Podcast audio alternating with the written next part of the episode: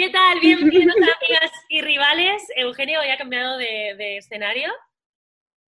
Qué, bonito. ¿Qué les parece? Tengo unas orquídeas aquí atrás bien bellas. ¡Ay! Se le cayó la flor. Para hacer una ¿Podemos hacer un, curso de botánica, un tutorial? Yo les puedo enseñar a no matar las orquídeas. Soy una experta en no matar las orquídeas. Cosa rara porque todo lo demás se me muere. Y ahora Pero bueno. y se cae la flor. Nosotros bueno, no somos expertos en ¿Se acuerdan? ¿Y ¿Eh? No, digo que nosotras solo somos expertas en no matar perros.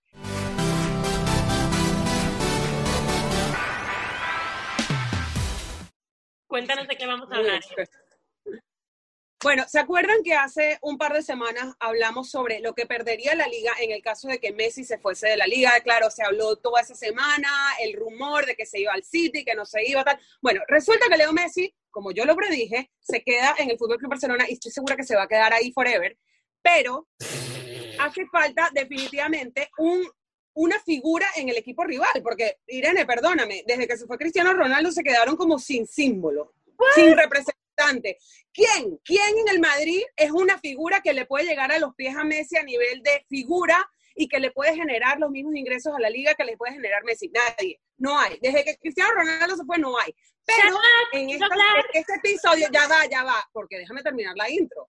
En este episodio vamos a hablar lo que ganaría la liga si Kylian Mbappé llega al Real Madrid. Bueno, llegaría a, la liga, pero este, lo que se está prediciendo es que llegaría al Real Madrid. ¿Tú qué piensas? Bueno, escucha, no, no, espera, no te lo pierdas, porque, a ver, la historia de Mbappé, déjame responderte, porque es que me has estado atacando ton son. Lo primero, Messi no se va a quedar toda la vida en el Barça. Yo creo que ya te ha dado tiempo para saber que está amargado okay. que ir y que deberías ir asumiendo. Irene, regrésate al chiringuito, regrésate al chiringuito. Bueno, y aparte de esto, eh, hablando de Kylian Mbappé, ahora en serio, es verdad que se está, que se está comentando que él ya le ha, le ha dicho al Gaddafi que se quiere ir el año que viene para, como se acaba su contrato en 2022, pues de esta manera eh, dejarle dinero al club, todo es muy bonito. Eh, el Madrid sabemos que está detrás de Kylian Mbappé desde hace años. Zidane ama a Kylian Mbappé, Mbappé ama a Zidane. Florentino Pérez se lleva muy bien con Alquelaifi, que es el presidente del PSG, el dueño. Em, claro, no lo dudo. Pero chichín, resulta que ahora dice el Barça, ah, espera un momento, como se nos va a ir Messi, que mejor que Mbappé para el año que viene. Y ahora mismo en España se está hablando tanto de Mbappé al Madrid como la posibilidad de que Mbappé sea el sustituto de Messi, que no sé cómo lo verías tú, ¿eh, Eugenia? ¿Quién te dijo eso? ¿Giuseppe Pedrerol o Kim Domenech? Porque eso es típico titular del chiringuito, perdóname que te diga. Estás equivocada, querida Eugenia, porque es lo que se está hablando en todos los medios españoles a día de hoy. Bueno, sí, se está especulando tanto y definitivamente los medios se basan tanto en, el titular hoy en día para, para poder eh, generar rating. yo internamente interna, estoy de acuerdo, pero internamente no he oído absolutamente nada de, que el Barça quiera Mbappé, solamente a nivel mediático, ¿ok? Ahora, lo que sí se está rumorando muchísimo es que, y creo que va a ser muchísimo más fuerte la competencia para el Real Madrid a nivel económico, el Liverpool, que por ahí dicen que pondría 400 millones de libras, o sea que son como unos 500 millones de euros por el fichaje, rompiendo o rompiendo el récord del fichaje de Neymar por 222 millones de euros, que fue cuando se hizo el traspaso al PSG. Entonces, ahorita como que las dos apuestas más fuertes por Mbappé para la temporada que viene, porque sí, el Madrid estaba apostando por ir por él esta, en esta temporada de fichaje, pero definitivamente, él dijo que definitivamente se va la temporada que viene, cuando se acabe su contrato en el 2022, que me parece totalmente correcto lo que está haciendo, eh, sobre todo para poder garantizar también el fair play económico que se mantenga tal, pero si ya llega el, PS, el Liverpool el año que viene y pone 400 millones, los números de los fichajes de los jugadores se están yendo por la estratosfera. O sea, ¿a dónde vamos a llegar con, este, con estos números? Ya Mbappé, hoy en día, con 21 años que tiene, está cobrando 45 millones de dólares eh, eh, al año de salario. Está entre los top 10 de los jugadores mejor pagados del mundo. Entonces, y tiene 21 años. Él se iría esta próxima temporada, ¿eh? no esperaría que acabara su contrato precisamente para dejarle dinero al, al, PSG. La noticia del día hoy ha sido que va a esperar que su contrato se acabe en el 2022, entonces ya por eso se ha aplazado y que ya se ha dicho que en el 2022 el, el, el Real Madrid entonces esperará para ficharlo en el 2022. Y entonces, bueno, es, es lo que sí, dicen los medios de tu país. Que sí, que sí, Yo no te digo lo que dicen, yo te digo que yo estoy casi segura que eso no va a pasar porque el PSG no lo va a permitir. El PSG va a querer Bueno, eso él, lo, él dijo que iba a esperar, que no iba, que no iba a renovar su contrato y que iba a esperar a que se acabara su contrato el año que viene para, para, para irse. Son las declaraciones de él. Bueno, sí. diciéndolo textual lo que ha salido en marca, en AS, en, estoy citando las fuentes del, de Madrid. Pero parece en junio de este año que viene. No, dicen que de 2022. Pero bueno, eso es lo último que leí el día de hoy y que bueno, a la final volvemos a lo mismo. Son todas especulaciones y hasta que no nos llegue el comunicado oficial del PSG de que se ha cerrado un acuerdo con el Madrid o con el Liverpool o con el Barça o con quien sea, no les vamos a dar noticias falsas porque nosotros no nos dedicamos a eso, solamente estamos hablando de lo que se está especulando, el Madrid iba por, con todo por Mbappé a esta temporada y ahora está un poco wishy-washy la situación porque el contrato se acaba el año que viene y el niño pues salió diciendo que él quería terminar su contrato allá. Pues. La cosa está en que em, hablabas del dinero que pondría el Liverpool, que es muchísimo, que yo creo que ya ni alcanzamos, bueno, yo hace mucho tiempo, y además tampoco quiero hablar de dinero porque la verdad, y aunque... Porque nosotros estamos pelando. Y que aunque suene populista, aunque suene populista, a mí me, sangran los oídos cuando oigo hablar de esas cifras. Os podéis imaginar cuando se llega a pagar ese dinero, el dinero que generan, o sea, es increíble. Y eso es a lo que vamos. Pero yo dudo que eh, puesta una oferta encima de la mesa deportiva del Liverpool y una del Madrid, incluso una del Barça, creo que yo, yo pienso que Liverpool sería como su última opción. Pero también por, por, un montón de cosas, por lo que te decía de Zidane, de que tiene a compañeros de selección en el Madrid. O sea, que al final es una cosa como que viene de atrás. Dicho esto, viendo lo que ha pasado con Messi, que estuvo todo el año pasado infeliz, vete tú a saber si ahora Mbappé su sueño es jugar en la Premier porque quiere aprender inglés. O sea, yo ya te lo juro que yo no pongo... Sí, bueno, tendríamos que hablar directamente con él y preguntarle a ver cuál es, cuál es su sueño. Que ¿no? Porque más allá de la parte económica, ¿qué? ¿Es Mbappé? Kilian, Kilian, ça va? Oh, bonsoir. Oui, oui. Bisous. Um, tu préfères... Tu veux venir... Pregúntale que sí. Il vous venir à Madrid. ¿Tú prefieres el Real Madrid uh, o el Barcelona o el Liverpool? Le Barcelone, le Barcelone. Le Barcelone. Barcelone. Oui. Barça, el Barça, el Barça. Que sí, que sí. Oh, Zinedine, oh, Zidane, Zidane, oh, oh, oh, oui, oui, oui. Ajá, merci, merci. Oh, guau, guau. Nada, que se viene a Madrid, dice. Ahora lo voy a llamar yo, a ver si ves. Oh, vale, ya vale. Ya vale, te paso el teléfono, espera. No, yo tengo, yo lo tengo, yo lo tengo. Ah, bueno, ya. Mira, el, a ver, aquí, vayamos al punto, de, el, el, al punto del objetivo de este, de este capítulo, que es ¿qué ganaría la Liga Española si llegara Kylian Mbappé? A nivel de números, obviamente es una cosa estratosférica que Irene no le gusta hablar de números, porque como estamos pelando bola las dos, entonces no hablamos de eso porque nos deprimimos, ¿no? Y llorando ya. Pero el punto es que así como se, se se hicieron cuentas sobre la pérdida y, e incluso lo comentamos en nuestro podcast hace dos semanas, que hasta la Liga Española se manifestó con un comunicado sobre la salida de Lionel Messi, porque para ellos representa una pérdida estratosférica. Ahora, Kylian Mbappé, eh, a, este, a este punto obviamente se sabe que es como la, la, la figura que promete tener una carrera este, espectacular, que, puede llegar a ser una figura eh, similar a lo que ha representado Messi en los últimos 10 años para el fútbol y para la liga y para, bueno, su selección, etcétera, ¿no? Pero es ese jugador que impacta muchísimo más allá del campo de juego, ¿no? Que no solamente a la parte de, mercadeo a través de, de marcas eh, económicas para una liga, para el club, para su selección, etcétera, sino también ese impacto que genera a nivel social y ese ejemplo que puede llegar a ser un jugador para niños a nivel de, constancia, a nivel de, familia, a nivel de valores, fuera, dentro y fuera del campo. Entonces, tiene Mbappé ese carisma o esa, esa calidad humana para poder representar.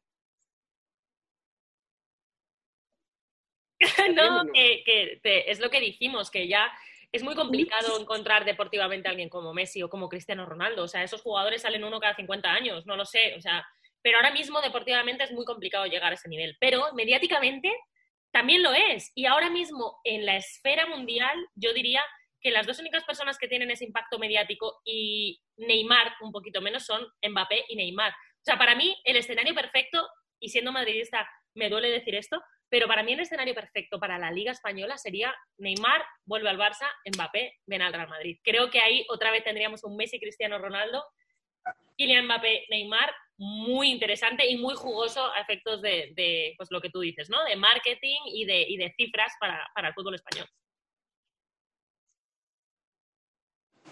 Bueno, sí, o sea, lo que pasa es que a nivel de marketing y de cifras, sí pudiese ser algo, digamos, beneficioso para la liga y para los clubes y para volver a poner al Barça del Madrid en ese escenario a nivel mediático como era el Madrid de, de, de Mourinho con el Barça de Guardiola del 2011-2012, ¿no? O sea, era, era ese foco de atención donde cada vez que iba a haber un, un, clásico entre ellos dos, todo el mundo que estaba pendiente una semana antes. Hoy en día no, se, no hay ese jugo, esa rivalidad.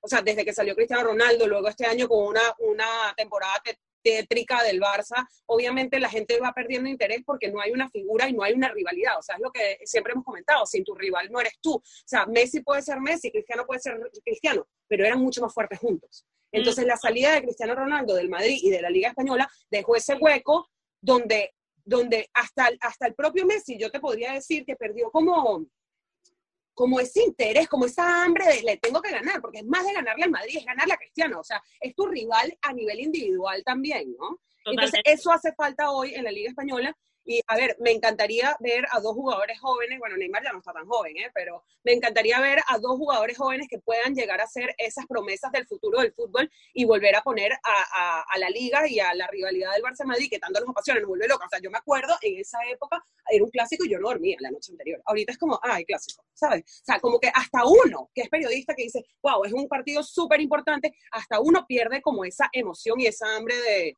de, de querer, de ¿sabes? Como que de ser parte como de esa polémica, porque además se generaba una... Yo no dormía porque hacíamos 24 horas de, maratón en el chiringuito, con lo cual no dormía literalmente, o sea, era como una pesadilla. ¿Sabes qué? ¿Tú te acuerdas el día antes? ¿Eso? ¿Tú te acuerdas el día antes del clásico de noviembre del 2011, que fue el primer clásico entre Mourinho y, Guardiola? O sea, todo el mundo daba al Madrid por, por ganador de ese clásico en noviembre en el Camp Nou. Y ahora que estamos sacando, estamos revolviendo los, a la hora los trapos. Ay, porque no te quieres acordar de ese clásico, ¿no? Ese 5 a 0. Pero tú, o sea, no estoy, yo, no, yo no quiero hablar del partido en sí. O sea, lo que a mí me impactó mucho de esa época fue todo, lo que se generó la semana previa y semanas previas a ese partido, ¿no? Ahora mucho más, o sea, por eso, ahí es donde yo voy con personajes que impactan muchísimo más allá de esos 90 minutos de juego. Claro. Pero fíjate que, esto, que ahora lo, comentaba riéndome como una anécdota, que hicimos maratones de 24 horas de verdad de programa del chiringuito.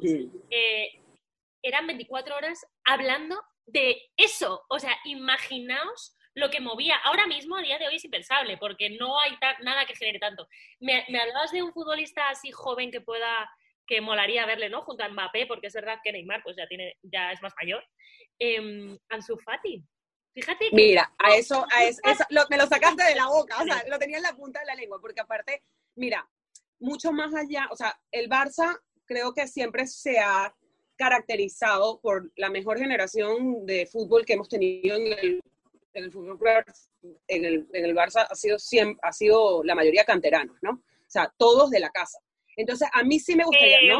wait, wait, wait, eso es la, época gloriosa del Barça se caracterizó por eso. Eso es lo que acabo de decir. Historia eh, acabo de decir la mejor generación del Barça en la historia. Vale, Yo no dije la historia del Barça, estoy hablando de la mejor generación, han sido canteranos. Okay, Piqué, Messi, Iniesta, Xavi, etcétera, ¿no? Entonces, a mí sí me gustaría, me encanta, o sea, perfecto, Mbappé se quiere ir a Madrid, que se vaya, que paguen su dineral, Florentino que los tiene, que los pague, que se vaya para el Madrid iba a hacer otro comentario, pero me lo voy a ahorrar para otro capítulo, cuando hablemos de, de más de temas económicos del Madrid. En fin, este, bueno, que tú también vas a pagar por Mbappé, digo. Este, no, no, pero bueno, ahí lo, voy a dejar ahí. ¿No? No, yo no pago por Esto te lo voy a decir off the record después cuando colguemos.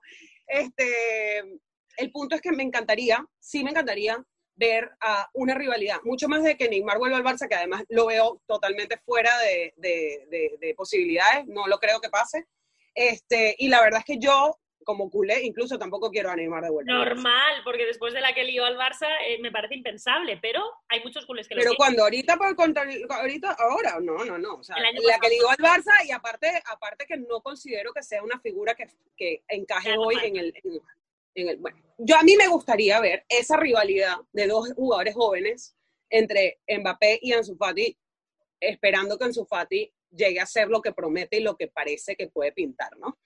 Este, además, además, más allá de eso, me encantaría porque hoy en día tenemos tantos problemas a nivel mundial y sobre todo en el fútbol y en el deporte de racismo, que me encantaría que llegaran dos jugadores morenos a, plantarse y a demostrar, ¿ah? Morenos no, no? Morena estoy yo. No, sé, tú eres un cartón de leche, huevona. O más morena estoy yo que tú. ¿Qué? Bueno, estamos igual, o sea. Lo que pasa es que yo tengo el sol de frente. Bueno, a lo que vamos, que queremos. Bueno, dos jugadores morenos, que café con leche, de ellos, además, que pueden llegar a ser figuras, o sea, que representen la, la, el futuro, ¿no? De, de, la humanidad, del fútbol, de España, este, dos jugadores que tienen demasiada hambre de ganar, que, que, pueden representar muchísimo más, o sea, el talento que tienen para jugar al fútbol y también que pueden representar este, un avance a nivel de conciencia en la humanidad para las generaciones que vienen.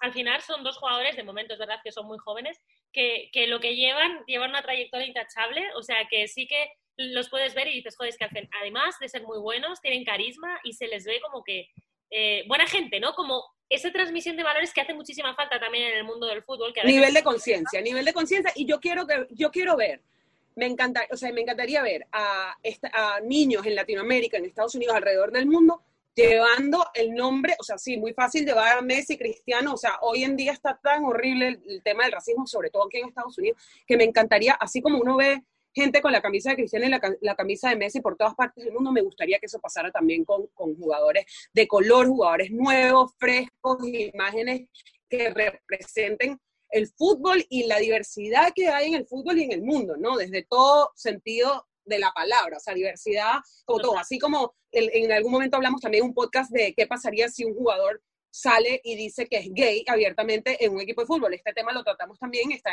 aquí en nuestra lista de, de capítulos. Es un tema súper interesante porque además sería el primer jugador que, que sale a representar una cosa totalmente normal a nivel estadístico en el planeta. Entonces, y yo creo que sería algo que también sería muy respaldado por las marcas que están buscando esa inclusión hoy en día, ¿no?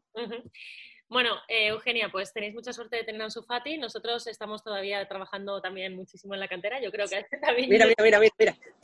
A bajarse de la mula. Eugenia, es que no, porque me dices, vete al chiringuito, pero entonces si quieres te respondo, porque entonces te puedo hablar de los 222 millones que pagó el Barça por Neymar. O sea, no podéis presumir de cantera porque esto, pa, pa, pa, pa, lo ha hecho el Barça igual que el Madrid. Pero ese, ese, ese, ese fue Bartomeu. Ese fue Bartomeu, que es socio de Florentino. Socio de Florentino. Bartomeu, que yo sepa, es el presidente del Barça, aunque no te guste. pero que digo que gracias a Dios hoy en día, como el Barça está pelando bola también como nosotras, entonces, y si se va a Messi ni hablar, entonces lo que tenemos que hacer es tirar de la cantera, gracias a Dios tenemos a un prospecto como Ansu Fati, y que bueno, que ojalá que nosotros no ah. tengamos que Hecho, Mbappé y Ansu Fati, próximos... Me gusta, me gusta, me gusta, me gusta. Chicos, chicas, nos vemos la semana que viene, el jueves. Ustedes avísenos qué opinan y quién sería ese dúo dinámico que le hace falta a la liga para movernos hacia adelante. Nosotras. Bueno, nosotras ya, ya nos tienen. Besos.